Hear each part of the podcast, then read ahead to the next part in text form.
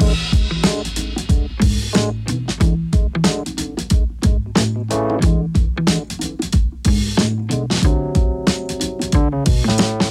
I'm Ryan Jennings, and this is a Kiwi Original.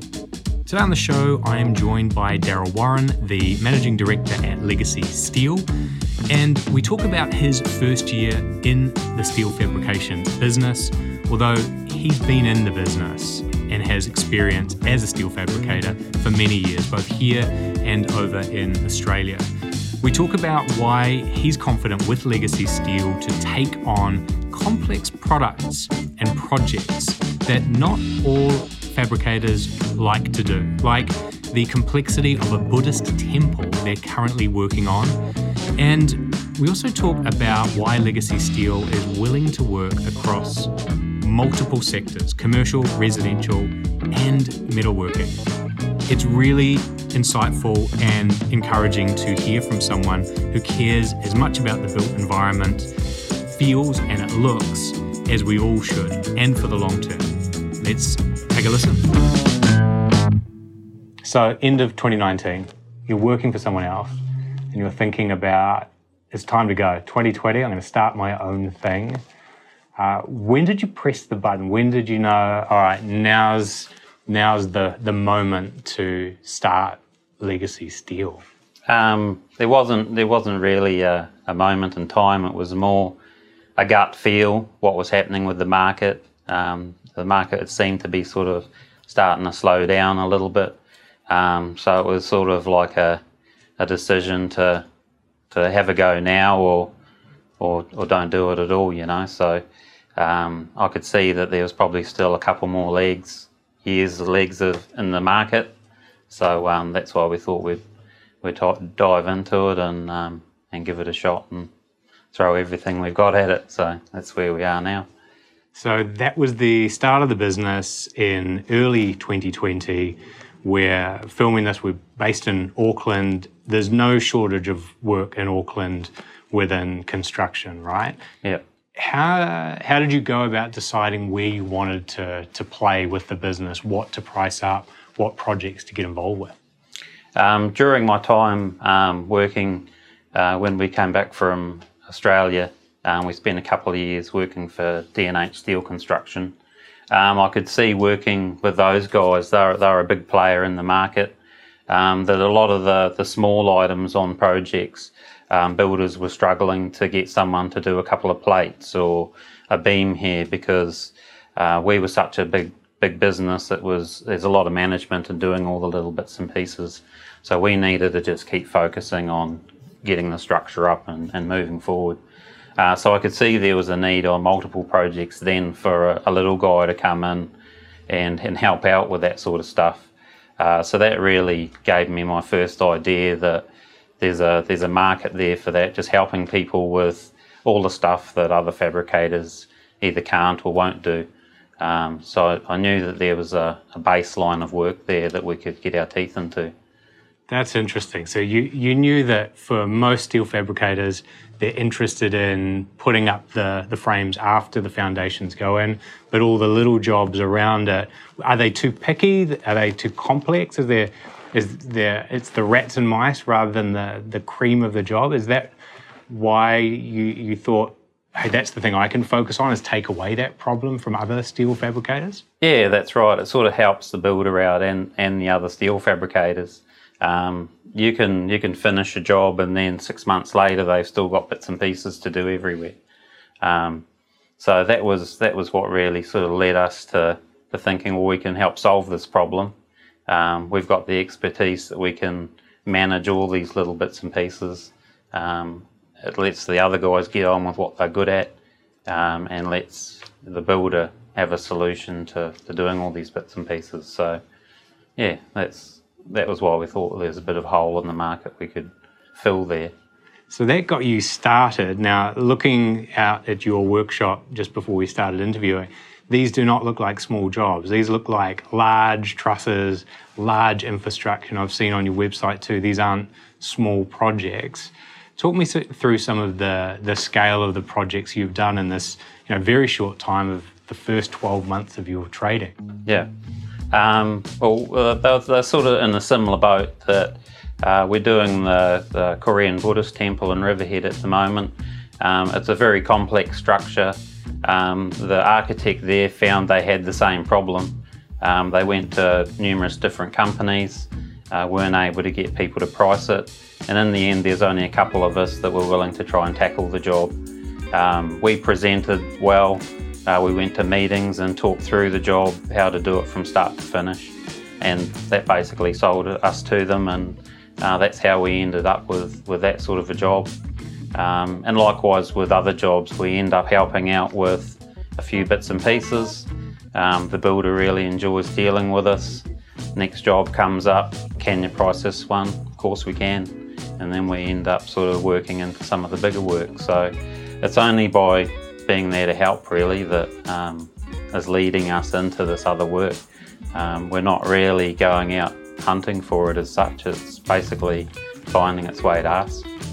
Do you think that's because you're not scared or um, shying away from that complex work that others may not want to to touch because it doesn't fit what they want to do? Yeah, yeah. Like like most fabricators will have a preference. They'll either want to do commercial, they stick to residential, or they're a metal worker.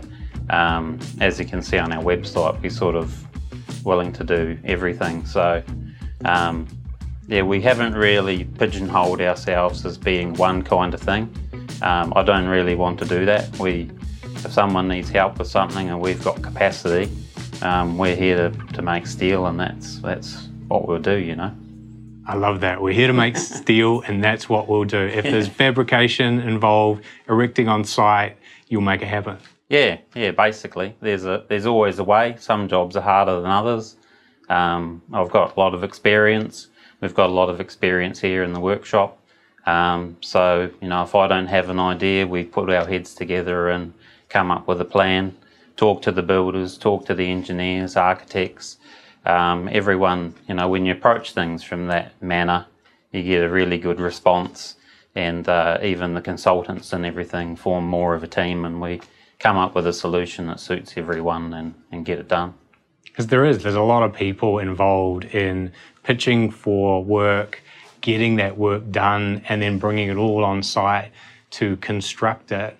Where does the the steel fabrication part sit within the, the trades when a building's going up? Um, so that, that's sort of each each element, I guess, is a bit different. Commercial steel work, uh, basically the footings will go down, and then you're on critical path. You need to get the steel up, maintain program for all the other trades that will come behind you. Um, you'll get into a routine. All the other trades will know how fast you're putting up, and it's all geared around the, the critical path of the program. Things like metalwork and that, uh, it's more of a job's up now. Now you've got to fit all the pretty stuff um, at the end of it. So that's more right at the tail end of the job. And generally, you don't have much time left on the program, so you're still critical path at that point. Residential jobs, we find the residential builders a little bit more flexible. Um, you know, they're working in with timber, they're able to do framing here while the steel comes for this portion. Um, and, you know, it's got its own element depending on the design that's not quite as critical path. So you've got some options on site depending if it's commercial or residential. On the commercial side, there's a run rate to keep to if you're you're putting up the the frames. Roofers have to work in behind you. Whereas if you're putting in, what is it, staircases and balustrades, you can kind of work around the other trades. Would that be right? Yeah, that would be right. Um, a lot of the time with the metal work, you need to have uh, you know other things finished. Um, so if you're putting a stair in, the builder will have the mezzanine floor built or the first story of a house, and then you can come in and put the stair and handrails in. So you're sort of more on the tail end of things. Things need to be a lot more finished if you try and uh, jump ahead too much with metal work, uh, a lot of people finish in around you, they damage it. So it's normally best to be left as long as possible and then slip in at the end and smash it out. Now, the name Legacy Steel, where did that come from? Um, it sort of came from uh, a trip to Europe that me and my wife had taken uh, while I was in Australia. Um, we travelled to Europe and saw buildings like the Eiffel Tower in Paris and the Burj Khalifa and in Dubai, and uh, it just made me think what sort of monuments we build as uh, people in construction, um, and what legacy we sort of leave with the work that we do.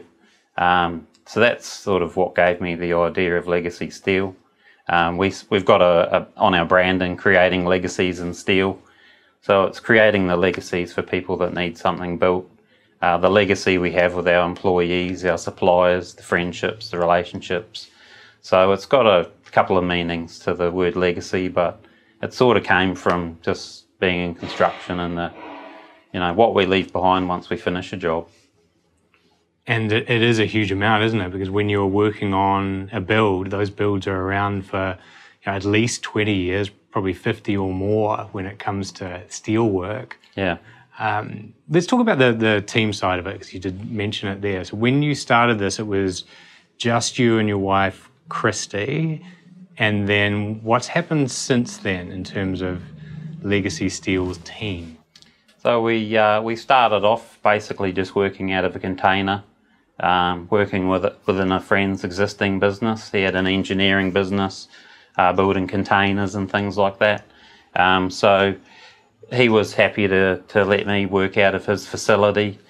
I'd give him some subcontract work, and that's how the we sort of started out getting the jobs done. Um, within the first sort of six months, um, we really needed to get out of his business. He was had other things and priorities. Um, and so we decided to make the move into our own facility, um, employed guys and employed guys, and we've just recently employed some more guys, and the team's just growing from there. So, um, yeah, we've just we've just sort of added to it as as we've needed to. Um, we're sort of getting to the size we probably want to be. We don't want to be the the biggest or baddest fabricator in New Zealand. Um, we want to get to a size that we can, you know, help people. We can do some decent sized jobs, um, have a close knit sort of a team, you know, do a job, do it well. Um, we don't want to be the, the next Grayson Engineering or D&H. We, we just want to sort of do enough to keep everyone in the job and not rock the boat with everyone else too much. on that journey, because you know, hiring is a is a big commitment because you're taking on someone um, and they've got their own bills to pay. Yeah. Did you ever get nervous that you know, will we have enough work to cover these new team members? Or did you wait until you had sight of the work before hiring, hoping that you'd get people to be able to deliver? Like, how did you balance those, those two things? It's, it's probably been a bit of both. Um, we, we have secured a lot of work before we've needed to, to employ people. Um, but every time we employ someone, it's you know you have that thought. You know, are we going to have the work going on for the next year or two? Um, in our industry, if you've got work sort of three to six months out, you're doing relatively well. Um, so you never really have two years' work planned ahead and have that peace of mind. So it's a constant process of of pricing all of the time.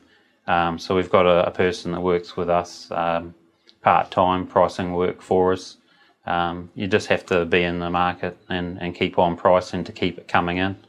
Um, but we've got confidence in, in our abilities to, to do as well or, or better than anyone else. So um, we've just got to, you know, stick to what we, we know that we're good at and and uh, and keep keep our foot in the in the pricing game. So which is very important and it must be working. I was looking on your uh, website to look at some of the, the client wins you've had, and uh, you know, there's not one of these I don't recognise.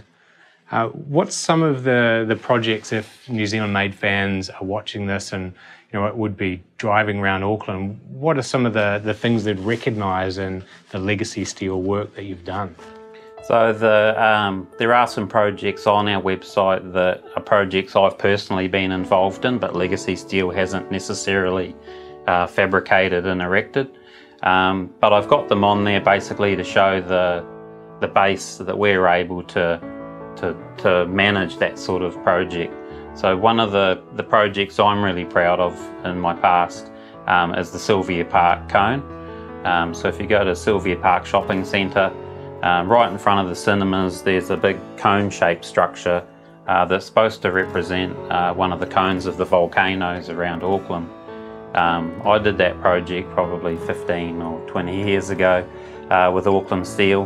Um, the, the design the consultants had at the time uh, wasn't able to be made in New Zealand. A lot of sections and and the way they had wanted to form them uh, needed to be done in Australia.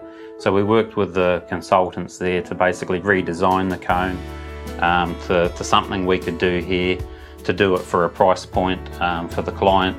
Um, and, and it's still there today. It's one of those monuments that, you know, that I'm proud of and that will be there for another, you know, 15 or 20 or 30 years. So um, that's probably one one project that a lot of people will be able to relate to. Um, there's plenty of apartment buildings and things like that around town that we've we've been involved with, but you know, there's this Auckland skyline's changed a lot in the last 15 years, so um, they just become one of the many.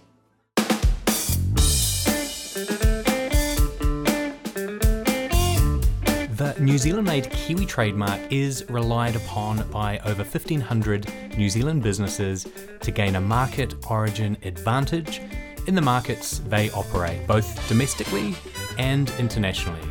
Check to see if the good service or software that you make is eligible at buynz.org.nz.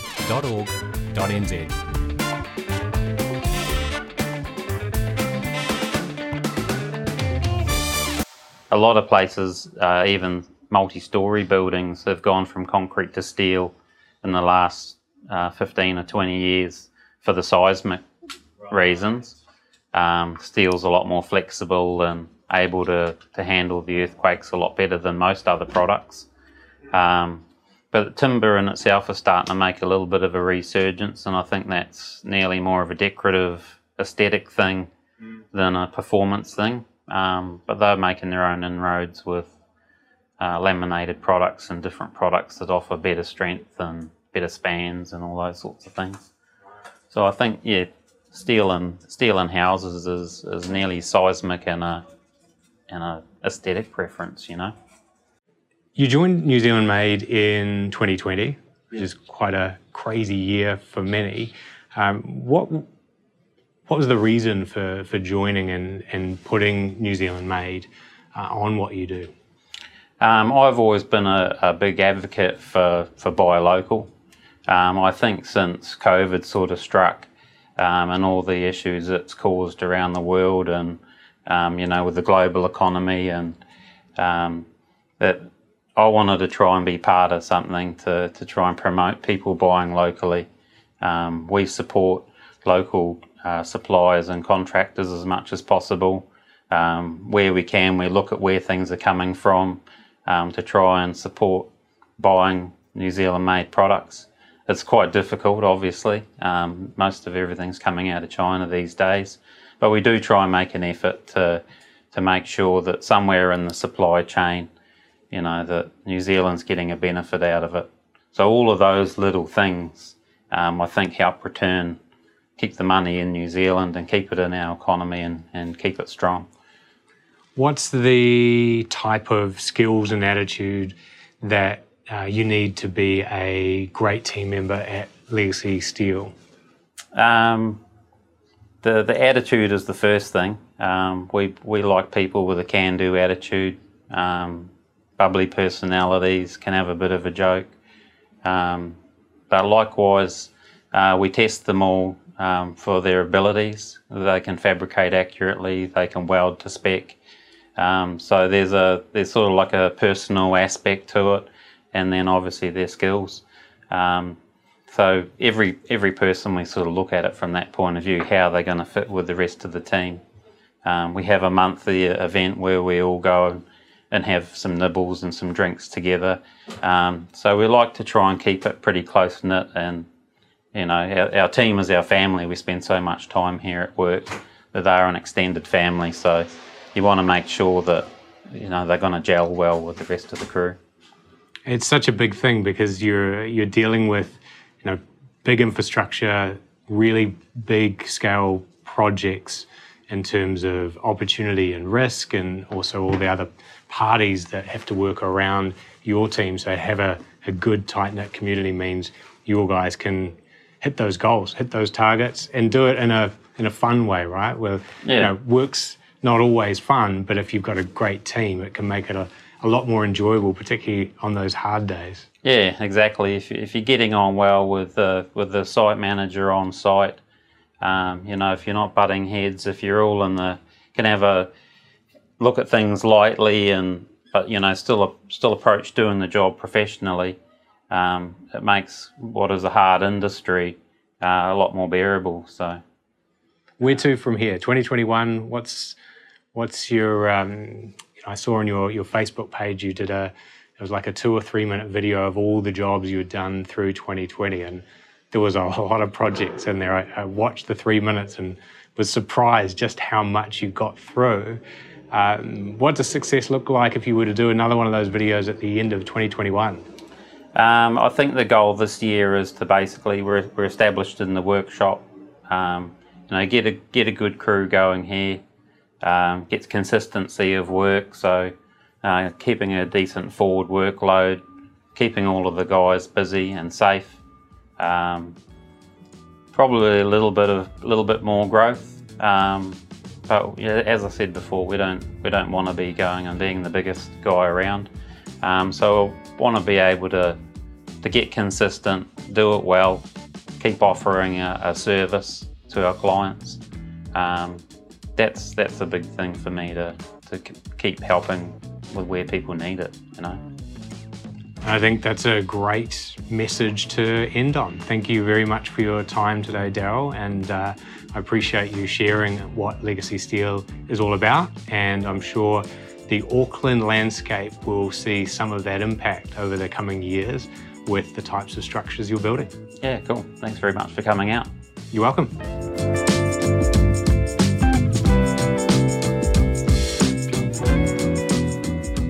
That's it for another episode of a Kiwi Original. Remember to subscribe on the podcast or on YouTube to receive the next episode. If you got value from this episode, please share it with someone you think could benefit. See you next time.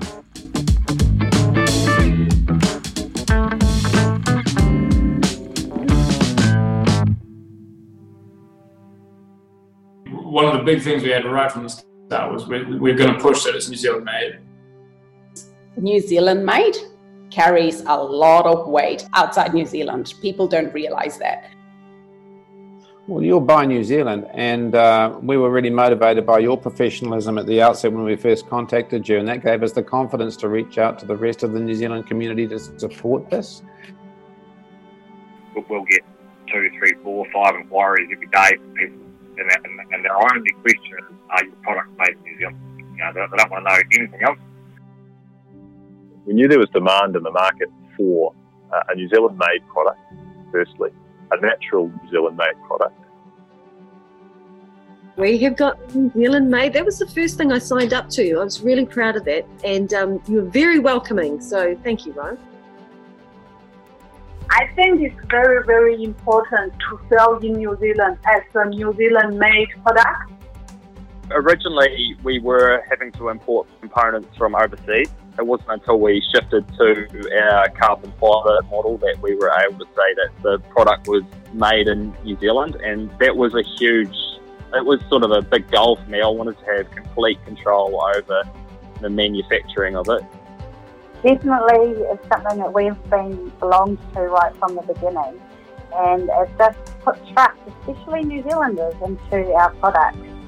We've noticed recently people have become so much more discerning about they will upfront and say to you, is it really made here? and not have to rely on other countries and important components, especially in times like these. I'd, I'd be, I'd have no stock.